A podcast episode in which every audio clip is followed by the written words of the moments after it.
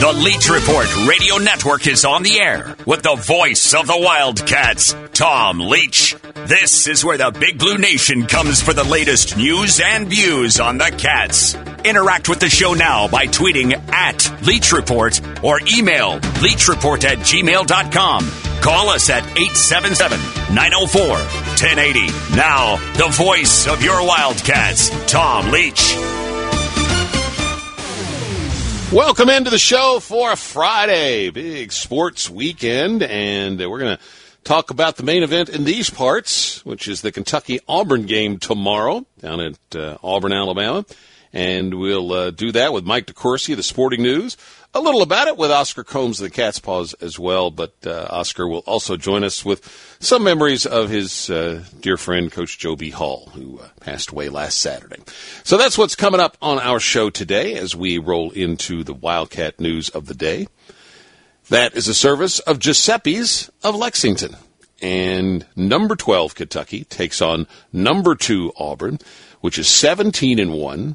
six and oh in the S E C. It is the best league start for Auburn since the Tigers' nineteen fifty-nine team started out twelve and oh. And that streak ended with a loss to Kentucky. Auburn was ranked two then, Kentucky three. This time it's Auburn number two, Kentucky number twelve. It is an Auburn team that is outstanding defensively, number eight in the country in defensive efficiency, according to ken pom dot com, and they lead the nation in blocking shots with more than eight per game. Uh, Walker Kessler, the North Carolina transfer, uh, doing most of the damage there. The, Auburn has uh, of arguably the best freshman in the country. He may well be the number one overall draft pick, uh, Jabari Smith, six ten, two twenty. Going to be an interesting matchup issue for Kentucky. Um, one would assume Keon Brooks starts on him.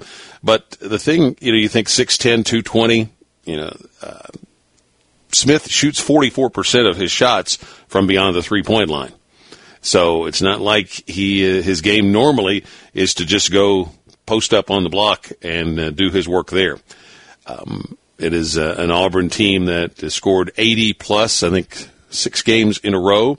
So could be a shootout tomorrow down on the Plains. Um, should be just a fun day, a fun atmosphere. Tough turnaround for Kentucky. Um, they played on Wednesday night in Texas, so the plane landed uh, a little after two a.m. in Lexington. Now, Auburn played Wednesday night as well, but that was at home. And then Auburn's going to play at home in this game. And so Kentucky had a uh, late return and then uh, going to fly down to Auburn today, and then they have a very early shoot-around tomorrow for what will be a noon Central Time tip-off there in Auburn. So some challenges for the Wildcats, but it's a great opportunity as well. Uh, this is a game that could have some uh, impact on Selection Sunday, certainly on the S E C race.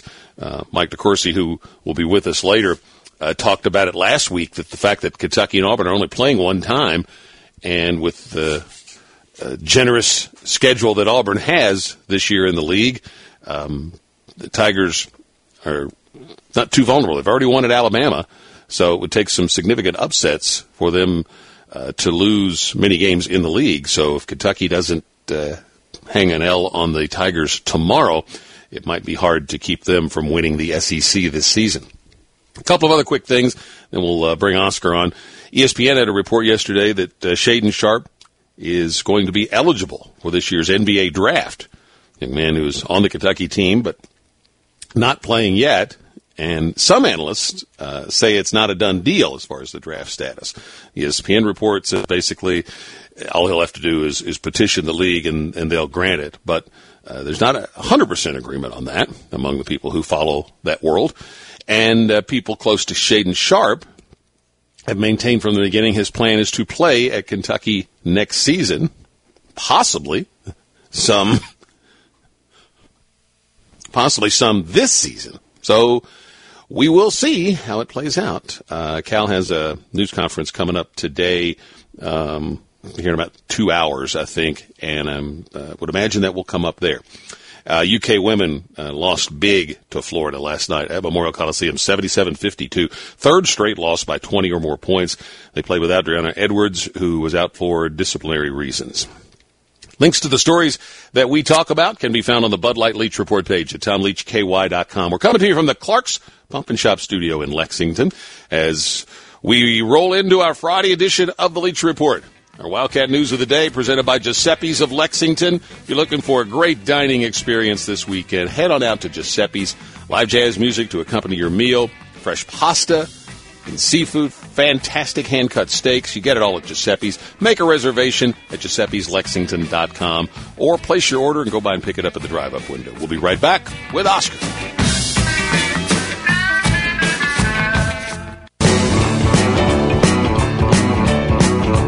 Get to a radio, you can listen to us live on the web at Tom Leach K Y dot com. Now, back to the show. Walking by the lake and there was not another car inside.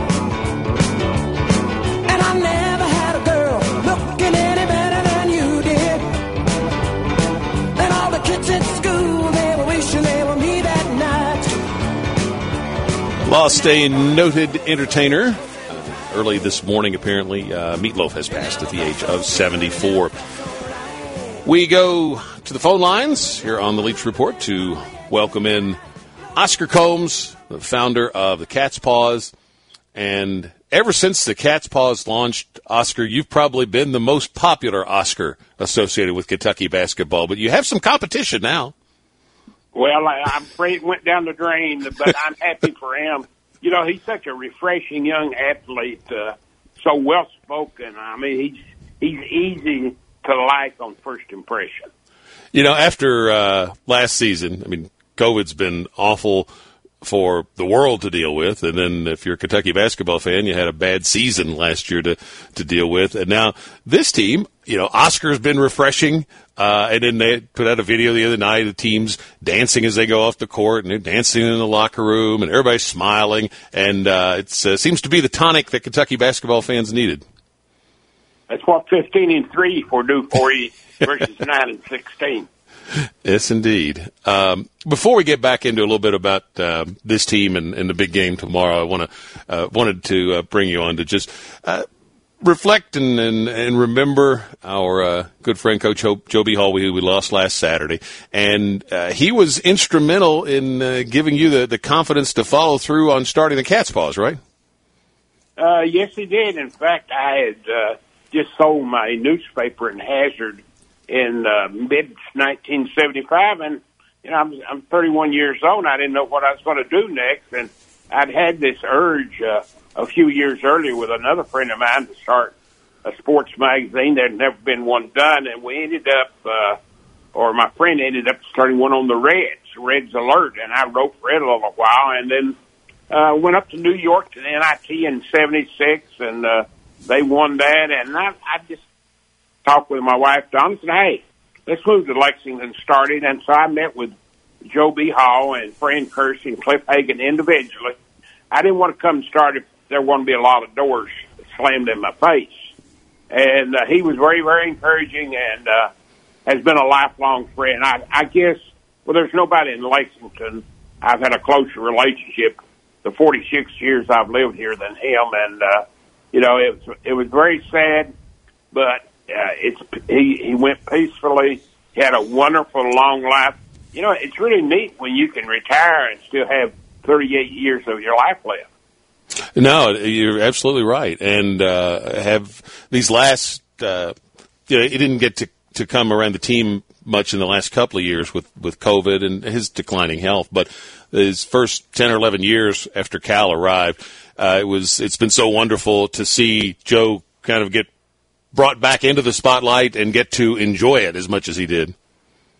Well, I'll be forever grateful to, to Cal for how he included him in the program. He was the first coach uh, since he retired that that really happened with. And uh, Billy Clyde embraced him a little bit, uh, but to embrace him the way he did, and, of course, Joe was always on him to use a one three one zone, and I can put it in one afternoon, and Cal would often tell him leaving lunch a few times when he would come up to Rock, Joe, I'm going to put it in today.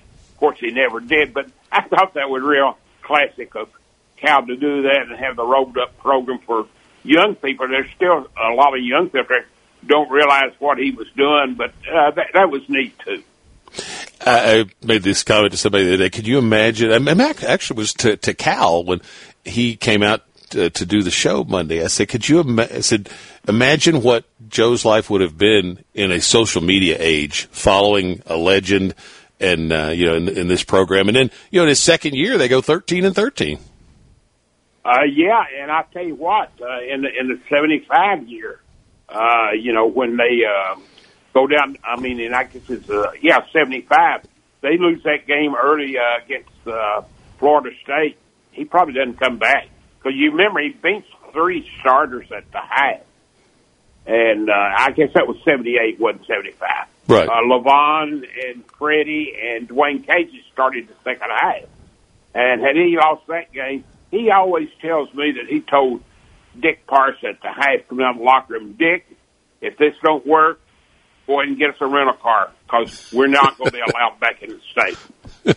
But, you know, and, and, and I, maybe he did say that. I don't know. It's, it's a great line if if he uh, if he did or didn't.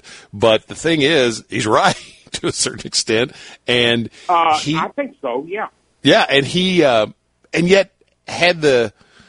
The courage to, to do it. I mean, it's it's one thing to um, you know he's, he's he has the job he always wanted. He's in a position to to get you know a championship for the first time in twenty years for that program, and a lot of guys would be paralyzed by fear, much less be able to you know bench three starters when you're the number one ranked team in the country.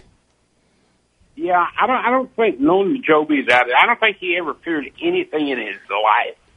Uh, I think he was just had enough confidence in it that, you know, it's going to be my way or the highway. And, uh, you know, a lot of people say, well, he couldn't coach today with the disciplinary uh, methods he had then. And probably not today, but he probably would have adjusted to the time because you don't jump from nineteen eighty into two thousand twenty, you know, in twenty-four hours.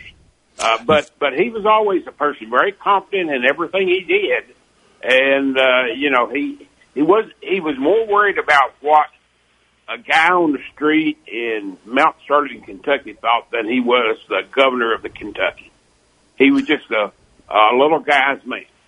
Yeah, that's uh, very true, and he um, um, never never gets the, the credit that he deserves. Uh, for number one, as a coach, for you know how he coached his team and the accomplishments that he had, but just you know the. The impact, you know, there's, we always talk about following the legend, but just, you know, impacting the game from, uh, you know, uh, fully integrating the Kentucky basketball program, um, and to the strength training programs and marketing the, you know, Kentucky basketball and all of those things you know, you that know, he got. You know, that, that's the one thing that I think he has been ignored on the most is, uh, you know, uh, uh, you know, how good Cal is at marketing. Well, Joe had the same type of thought process, but there wasn't marketing people around him. Their business didn't spin in marketing like they did back then. But, you know, he uh, he took the players out to the state to get the fans involved, you know, with all, with all of that. And, and that was his legacy is that he wanted uh, the players to be up close to the average fan. Uh, go into a little place in eastern Kentucky or western Kentucky and let them see all the people coming out Walmart with a Kentucky sweatshirt on. And uh, he, having those scrimmages, the three scrimmages each year in October out, to him, I think that was his highlight of the year. Yeah, it's a shame those uh, went away. There was, uh, I remember uh, you know, going to some of those, covering them, or just being there. And um, it was a uh, great, great scene. About twenty-three after the top of the hour. We'll take a break. Uh, we're visiting with Oscar Combs. It's at Wildcat News on Twitter. And we're going to come back, and uh, we'll talk a little bit about the current Kentucky team and the big game tomorrow down at Auburn. It is the Leach Report. We're served up by Wild Eggs of Lexington in Hamburg and in Palomar.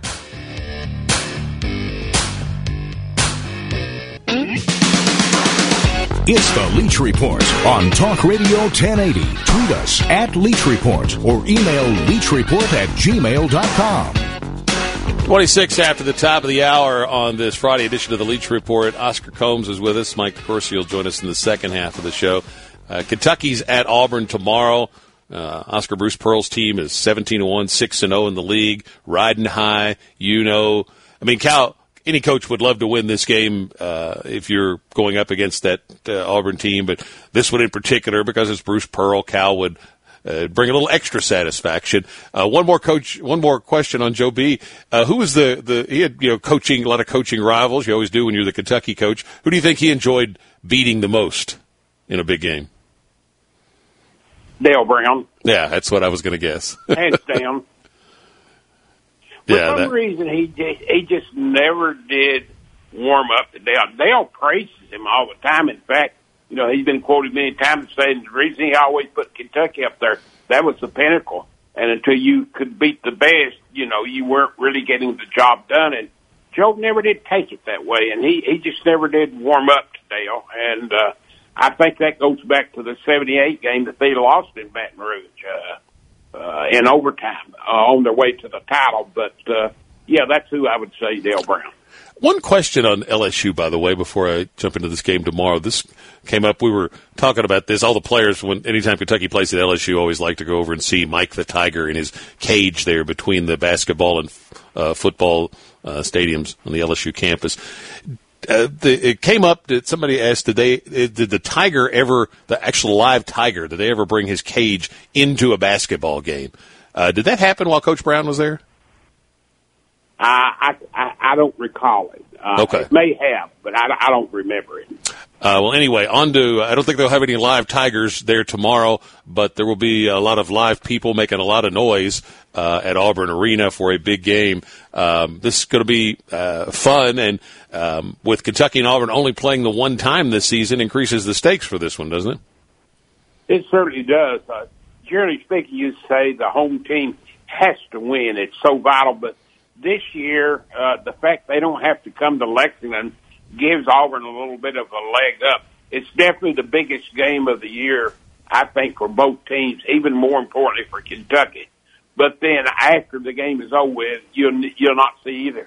You'll not see the losing team say it's the biggest game of the year, but it is. And uh, you're right, Auburn is just playing lights out. They're very, very deep. Uh It was a genius. I didn't think so at the time, but it was a genius move when they rebuilt that arena to make it under nine thousand, because it, it, it sort of reminds you of a modern alligator alley, uh, where you just, it, it's a bandbox, and that crowd will be like, you know, uh, you, you, you better be able to communicate with your teammates early on. Yeah, they're right on top of you. Uh, it will be, uh, you know, a crazy uh, environment for these guys tomorrow.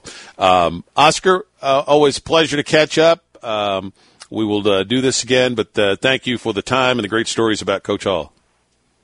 Uh, you're certainly welcome, Tom, and enjoy doing it anytime. That is Oscar Combs, and uh, you can follow him on Twitter at Wildcat News. Uh, last night, college basketball. Indiana took down number four Purdue, sixty-eight sixty-five, and they rushed the court up at uh, Assembly Hall. Uh, so we probably will touch on that, among other things, with Mike DeCoursey here in the second half of the show. Also, our buddy Preston Spradlin uh, over at Moorhead beat uh, Belmont last night, eighty-three seventy-four, game that was uh, nationally televised on the E S P N network. So big win for the Eagles. Congrats to Preston. We'll be right back on the Leach Report.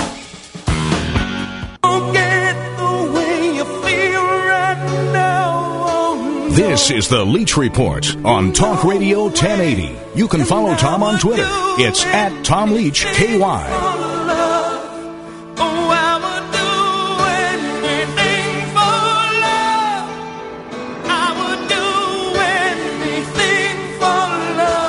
Coming to you from the Clark's Pump and Shop studio in Lexington. Return, refresh, and refuel at Clark's Pump and Shops all across the Bluegrass.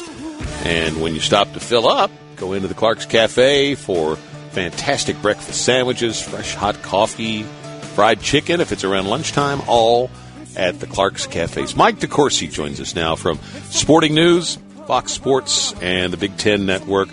And I always have to phrase this correctly because of his nickname. Were you a fan of the artist Meatloaf, who passed early this morning? Uh, I, there was there was material that I enjoyed. Uh, I there were some. I wasn't a huge fan. Uh, that uh, record, uh, the "Bat Out of Hell," was enormous when I was in high school, uh, but it wasn't it wasn't exactly my style. Yeah, I'm kind of the, the same way, but uh, respected his uh, his talent, certainly. Uh, yeah. And that's one yeah. of the top-selling albums of all time, I believe I heard this morning. It, it is. When, when my wife and I were watching the news this morning, and they said he sold one hundred million records in his career, I was uh, pretty amazed. I would not have guessed that. So uh, uh, I, I imagine he lived well on that, and good for him. Well, let's talk some college hoops. Um, I think I saw in your latest uh, bracketology tweet that you did for uh, the Fox Sports college basketball coverage. You had Kentucky as a, a four seed, and I believe that was before the game on Wednesday uh, down at Texas A and M. Um, how important is this game tomorrow, since they only play once uh, unless they would meet in the S E C tournament? How important is this game tomorrow for, to a selection Sunday standpoint, do you think? Yeah, I think in some ways it's more important for Auburn, because they get fewer opportunities than than the Wildcats do uh, by the nature of their league schedule, which is very odd that they only play L S U once, only play the Wildcats once. Uh, I believe they only play Tennessee once. And so they don't get as many high-end opportunities as uh, teams in a lot of other conferences, and, and nor as many as the Wildcats. And also because of their Big twelve matchup is against Oklahoma, which is a solid team, but not a not an elite team, whereas Kentucky uh, will play Kansas on the road uh, on January twenty-ninth. And Kentucky and Kansas is a team that ha- has been pretty much cemented on a two line for since I started br- bracketing about three weeks ago. And I'm not saying that Kansas can't fall or can't rise, but I mean, it, it's just been the easiest thing to do is write them down as a two. Uh, so that, that's a quality win opportunity that Auburn doesn't have. I, I think it'd be huge for the Wildcats if they can get it. You know, I, I, as I've been going through seeding, I've always had the Wildcats.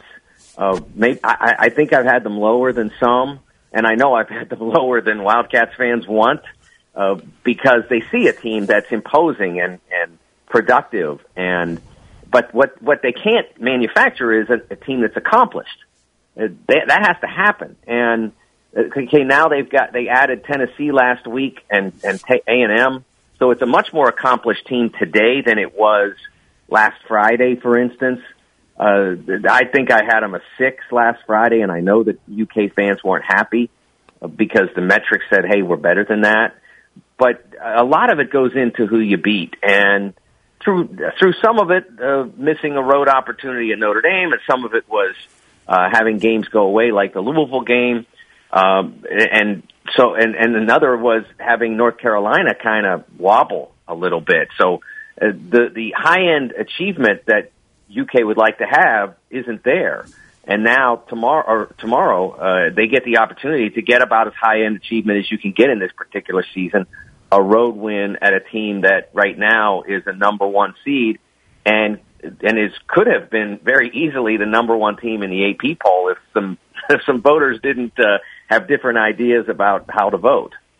Yeah, they actually had more, Auburn had more first-place votes than Gonzaga did, but Gonzaga got uh, with more overall points, so some people had Auburn much lower than uh, than they should have.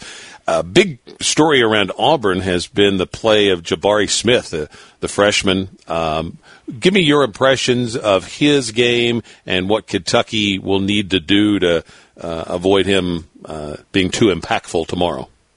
Yeah, I, I think that one of the things that's interesting about him is that he has been really terrific, but he has not played to the level of his talent in the sense of uh, he doesn't he doesn't force himself into the offense. Maybe because he's a freshman, um, maybe because Bruce doesn't want them to you know to go too much too soon to Jabari and maybe save that for later.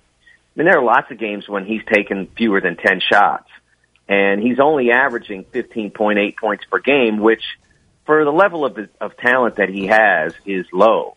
He is he is a really gifted player. He when I watched him play Alabama, which is one of the games where he was needed to be big and was, and had his career high of twenty-five points. You know, I, I left that game thinking I would not want to be the the, the G M for, uh, of an N B A team that's sitting there with the number one pick and has to decide between him and Paolo Banchero. Um, that's a hard choice. I wouldn't want to have to have that choice because I think they're both going to be really good. But it's it's it's not a it's not an easy choice because uh, Jabari brings the ability to handle a ball, to, to shoot it, to pass it. He's a very solid rebounder. He's an excellent shot blocker. He had four in that Alabama game that I mentioned. With he and Walker Kessler in the front court, it's very difficult to get a clean attempt through the post. It's it, they, those guys together are about as good a shot blocking tandem as there is in college basketball this year. So they've got they've got a lot going for them, and and Jabari, as I said, he's he's a threat to he's a threat to go for a twenty-five or thirty on any on any day. He hasn't hit thirty yet, but he certainly has that ability. So I think what you have to do when you play against him is basically discourage him from getting involved, make it hard, uh, and and count on uh, the team to go in other directions when it gets hard to find Jabari. We're talking with Mike DeCoursey, sporting news dot com, uh, at T S N Mike on Twitter. We'll take a break and come back, get a little more into this game and uh, a couple of other topics. When we continue, it is the Leach Report. We're served up by Wild Eggs of Lexington, and we'll be right back.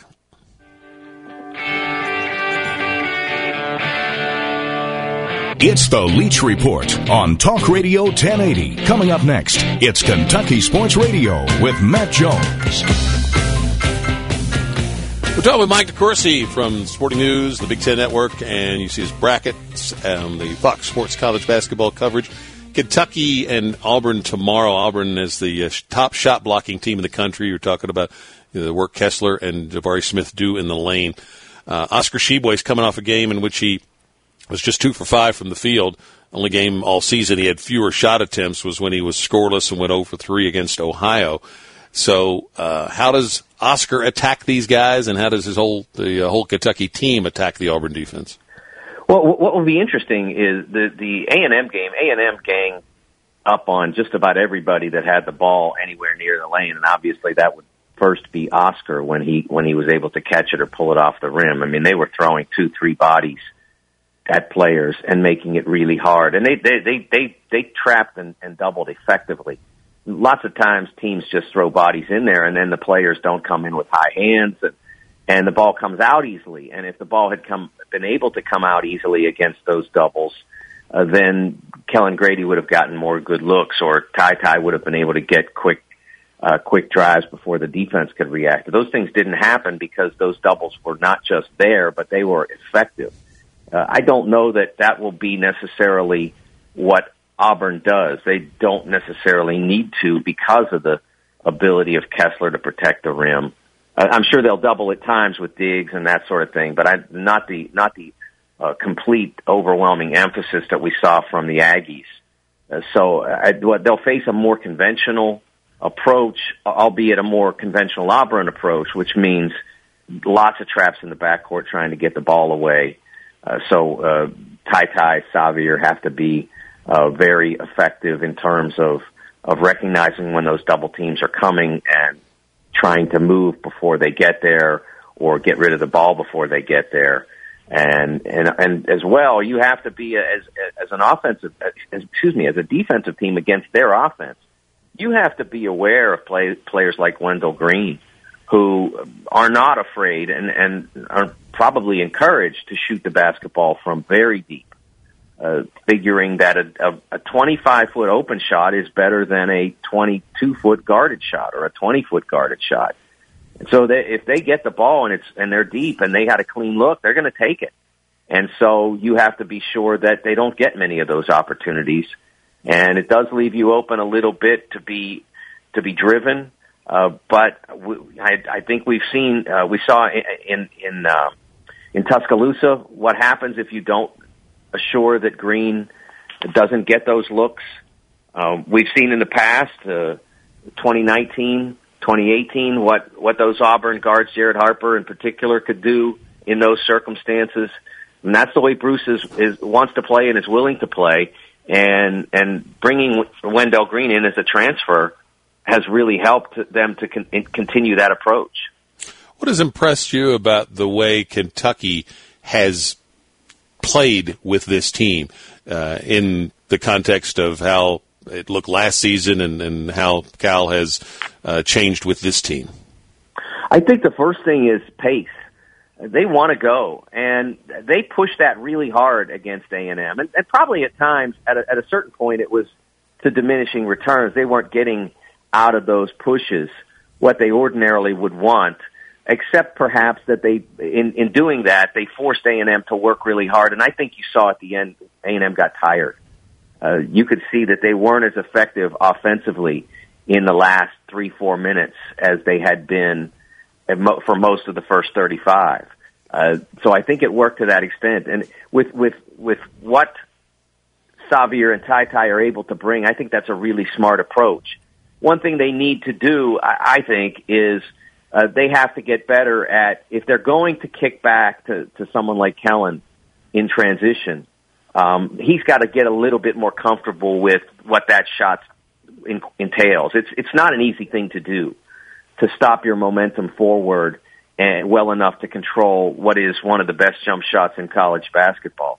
So I think he needs to get a little more comfortable with that. And I think they also need to recognize when you've got three-on-one, four-on-one, like two, it, an automatic two is better than a maybe three. And I think they left some points on the board at least two or three times down the court when they had clear numbers advantages.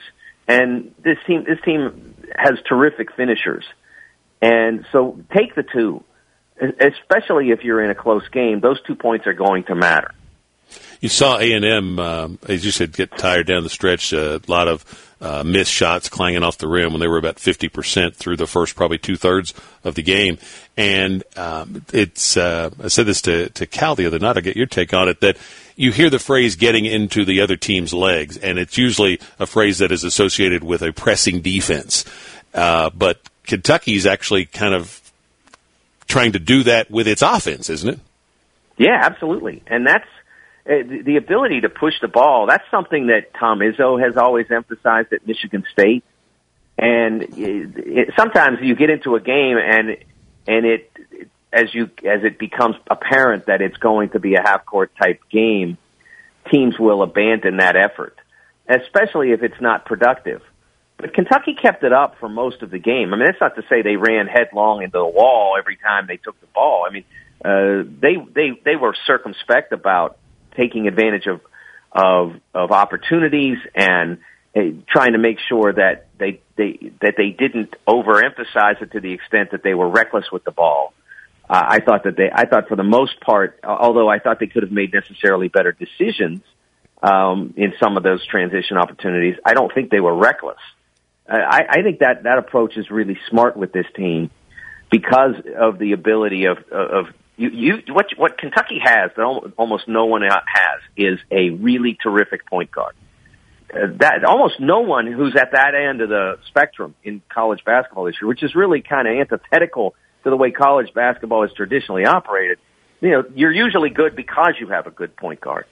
A lot of the teams that are really good this year are good in fact, in spite of the fact that they don't have one. Well, Kentucky not only has one, they have two. And so playing hard and fast is smart because the ball's almost always in the hands of someone who is really gifted and really gifted at playing at speed and is more than likely to do something good with it. Outstanding point.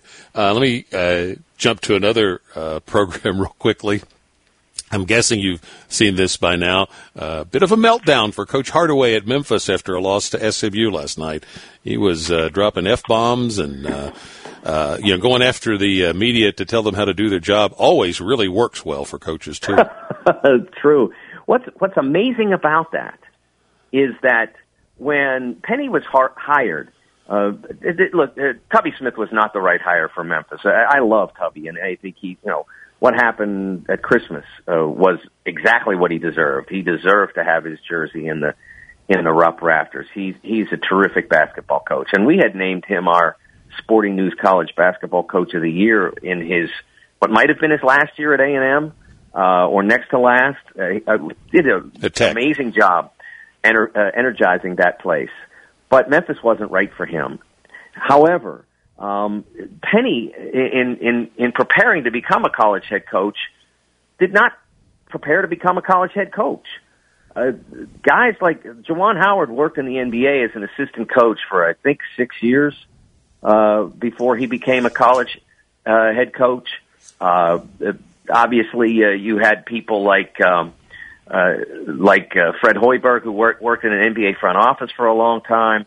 Um, it's not easy to become a college head coach uh, from the from the pro, pro background, but how many guys really in the last sixty years have become significant college head coaches from coaching high school and never coaching in college? And that's what he did. He coached in high school. It's not the same. There are lots of wonderful high school basketball coaches, and a lot of them are brilliantly, uh, you know, brilliant at breaking down uh, plays and defenses and all the rest. But you still have to keep it uh, fairly, um, you know, fairly basic. It's just like a college professor is going to teach you how to put a rocket on the moon. A high school teacher is going to teach you algebra too. It's, it's, you know, they're just not the same. And and Penny did not prepare himself to be a college head coach by working in college or working at the highest level of the game, other than other than his playing career. And I, I, I never really felt comfortable that he was going to be uh, prepared. I just don't think that. Just as Clyde Drexler, I think he had he had never worked in basketball at all. Um, he did not succeed because he didn't prepare, and I didn't think that Penny prepared. And what was amazing uh, was that a lot of the people who were most enthusiastic about the hire when it happened were people in the Memphis media. And now that they're skeptical because it hasn't worked, uh, Penny is blaming them. Last night blamed them for how they covered him. Um, he they were they've been they were on board the ship for a long time before they started to look for the uh, the ladder to the to the dinghy. Uh, and I think any sign that they're no longer on board seems to have seems to have aggravated him, perhaps more than is warranted. Mike, enjoy the hoops this weekend. We'll talk next Friday. All right, have a great trip. Thank you. That is Mike DeCoursey, uh, sporting news dot com, at T S N Mike on Twitter. We'll close out this edition of the Leach Report in just a moment.